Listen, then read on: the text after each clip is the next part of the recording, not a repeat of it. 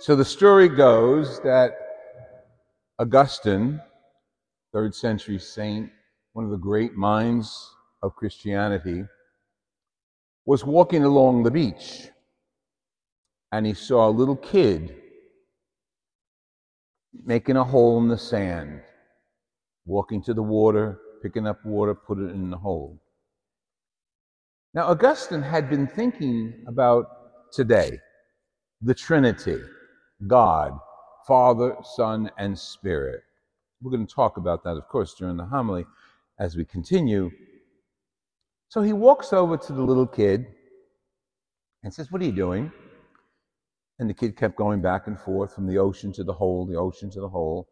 And the little kid says, I'm going to put that whole ocean in this hole. Augustine laughs. He says, That's impossible. The kid says, So is it impossible for your little mind to understand the vastness of the Trinity? And then he disappeared. Angel, messenger, we don't know. But that's the story that goes with the Trinity that is very popular. You may have heard it before. The Trinity. The scriptures become our index. You know, you go through your index. Remember, we used to have those old phone books like this. Now we go on, we have it on our phones. The scriptures become our index when we want to find God or even figure out what is God, the nameless one. Moses had that dilemma. He went up to the mountain, and of course, while he's in the mountain receiving what we come to know as the commandments or the Decalogue, the Ten Commandments, the people of Israel are at the bottom of the mountain. And they're waiting and waiting and waiting, and Moses doesn't come down. He's supposed to be up there praying, but he ain't here. And then some of the leaders in the community, and this was the constant problem with Israel. They figured, you're looking for God? Let's make a God. And everybody, gather all your gold, bring it over here, let's throw it on the fire, and let's get the artists to, to make a statue, a golden statue, a golden calf. So we can worship, so we can see what we're worshiping. Not up in the clouds with Moses, but here, concretely. So let's all worship the golden calf. You know the story. Moses come down after he's had this relationship with God. And, and he doesn't know what God looks like. He even asked God, Can you show me your face? Because God was communicating with Moses through signs and wonders and sound, but, but it, didn't, it didn't click. Tell me what you look like so I'll know what to go down there and report. And God say, said, now this is all through Revelation, God says to him, Can't do that. If you look at me, you'll die. You'll just go, woof, gone, out of, out, out of the universe. God is pure spirit. And yet he's communicating this to Moses. And he sees the back of God, but not the face as God withdraws. In the meantime, he says, Oh God, you know those people down there? Your people? You better, you better stay with me because they're going through terror right now. I need your strength. I'm going down to them, and he does go down. And I'm not Cecil B. DeMille. I could describe it more graphically if I was, but you've seen the old movies.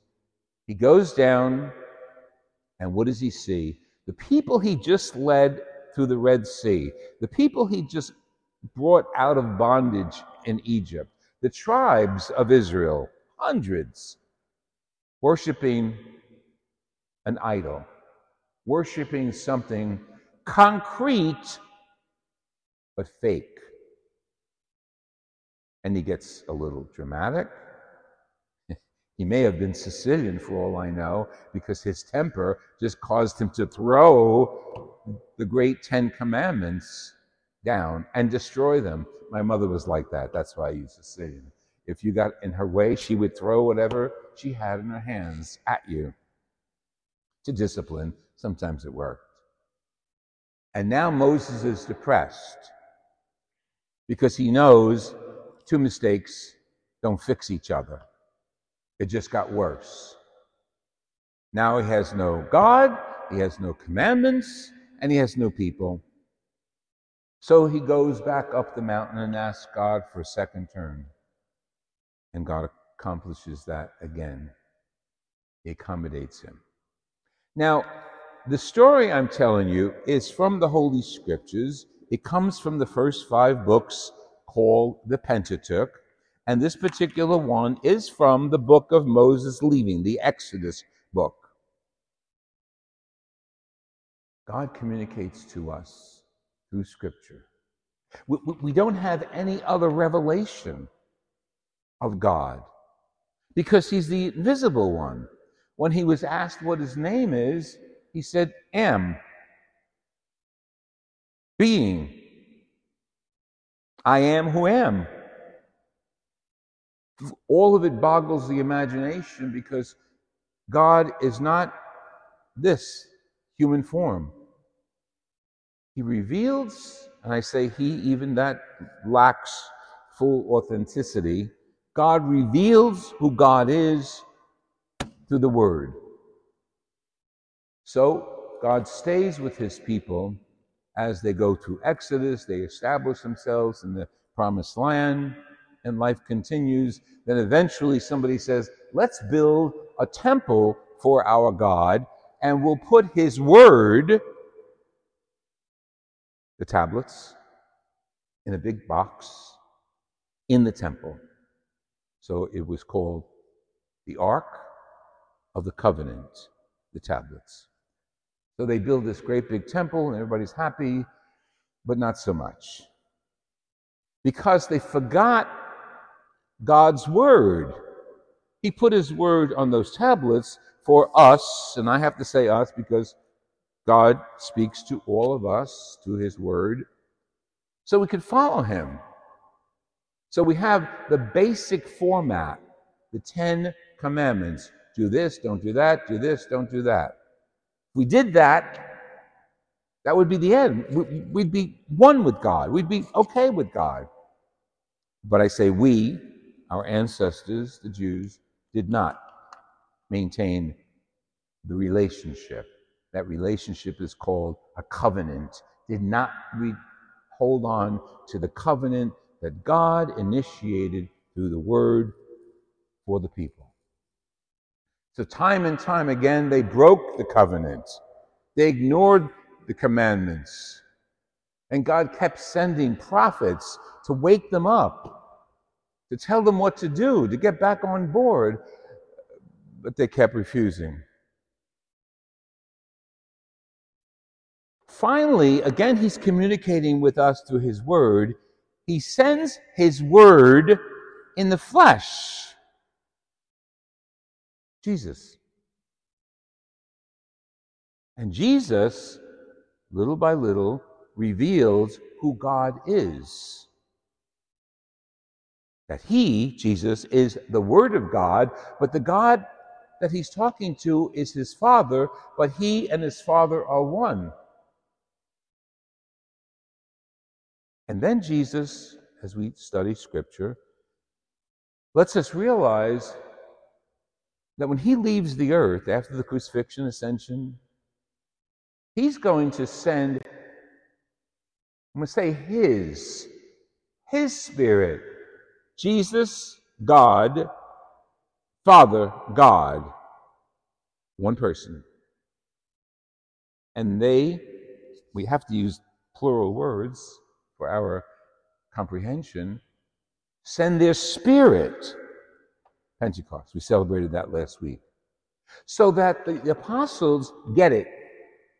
When the Spirit comes, it's the idea, the light bulb above their head goes off and they realize all the things that Jesus did and said to them when he walked the earth, now they realize he was God in the flesh. He was the Word of God in the flesh. So we look at that today, that, that mystery, and there are so many ways to try to understand it, as well as Augustine. But a very good way to understand it, I think, is to realize God is one, God is nameless,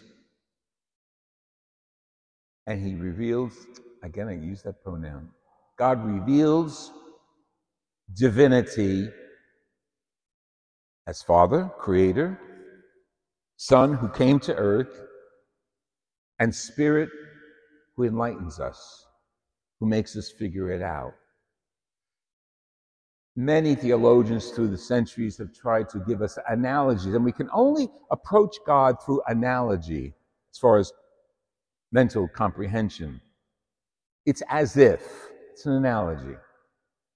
It's as the, a father marries a mother and they produce a child together, three in one. It's one family, but three persons. An analogy, because God has no sexuality. But from the beginning, and the books, the words tell us that, Genesis, God was, and his word created trees, flowers, birds, people eventually. So again, we're going with this concept of God as word and as word, he reveals himself to us. And in Jesus, his beautiful examples constantly refer back to why I'm here, Jesus. This is why I'm here. Because God sent his Son so that the world could be saved and we, people, can join the Father. That's the reason for Jesus coming on earth. But we couldn't figure it out until the Spirit of God, the love of God, the kiss of God showers itself on us. Is it a mystery? Yes. Do we scratch our heads and try to figure it out? You could, but the key is putting ourselves before God in faith, believing what His Word through the Scriptures has taught us that God is one, revealed to us as Creator, as Son, Word, as Holy Spirit. And some theologians give us this analogy it's as if the Father is communicating to the Son, and the Son is communicating back to the Father, and their communication gives energy to their spirit. So then you have three persons, one God, constantly in communication with each other. Some theologians will say constantly looking at each other, and you can only use analogies, looking at each other in love. And the love with which they stare at each other, and now that sounds very boring, but realize we're using analogies. The love with which they stare at each other is the Spirit. The Spirit that you and I have when we pray. There are no proper words. Jesus attempted that by saying, okay, you want to talk to God, you want to talk to my Father, okay, just say, Daddy in heaven, hallowed be your name. This is how you'll communicate with God, who happens to be my Father. Jesus attempted in so many ways. The Word of Scripture gives it to us. And the Word of Scripture is not perfect. We know that because we know the people who wrote the Scriptures. What was motivating them was not the ink in their pen, but the spirit of faith within them. So what they wrote was theologically, authentically true. They may have made a mistake here or there with a, a date or the name of a person, but that's not what they were trying to convey. The Word, the Scriptures of God, were communicating to us the eternity of God, the oneness of God, and the uniqueness of God, three revelations in one. Want to communicate with God? He's everywhere. He's everywhere. Yes, this is the most tangible because Jesus had an idea. Listen, these people are thick headed. Remember, like the Israelites in the bottom of Sinai? These people are thick headed. They're not going to get it unless I give them something tangible. So on the night before he dies, he gives us the most tangible connection we have with God, his own body and blood. And we call that communion, coming together. A few minutes before Mass, family was celebrating baptism. Cute little kid being washed in the waters of baptism. Another tangible way in which God communicates to us through water and oil and anointing. The other day, Gunther from Roosevelt Island called me and said, Father, a friend of mine is dying. Can you come over and visit her, pray with her? So I went and I anointed Angela with the anointing of the sacrament of the sick. Again, another tangible way, the oil on her forehead and her hands, and the words going into her ears, whether she heard them or not, a tangible way of connecting with God. We do that in the confirmation. We do it in confession with the words that come from God through the mouth of the priest. Those of you who are married, bring the word of God alive when you say, I do to each other. Before the world, two people become one. So Jesus, in his humanity, figured it out. And through the history of the church, we have sacred moments in which we realize how God attempts to connect with us tangibly. But always God is with us in the Word. And say, say, and, and this has happened before. Some people will say, well, I, I, don't pray, pray to the Holy Spirit, I pray, pray to Jesus. Well, that's all right, but without the Holy Spirit, there's no God. Without Jesus, there's no God. Without the Father, the Creator, there's no God. So we pray to the Holy Spirit, we're praying to God, Father, Son, and Holy Spirit. We pray to Jesus, we're praying to, we're praying to God, Father, Son, and Holy Spirit. We pray to the Creator to bless our family, bless our world. We're praying to God, Father, Son, and Holy Spirit. Today we celebrate that mystery. Today we celebrate that continuous conversation that God has as Father, Son, and Spirit with us. And you respond. We all do. Not only in the Lord's Prayer, we respond with any time we cross ourselves. We respond with any time we come to the Eucharist and take the body and blood of Christ. We respond, and this is key because it's in your power. We respond when we love one another. We respond when we think of the Gospels and think of what Jesus did walked on water, healed the blind. All of those parables that he gave us, all attempting to enlighten us to understand who God is and how God was revealed in the Old Testament, in the water, in the oil, in the healings. It's such a wonderful I guess we've got to use the word mystery, but it's such a relationship that we have with God. I hope each day we appreciate it more and more through our prayer, through our understanding, through our contact with each other.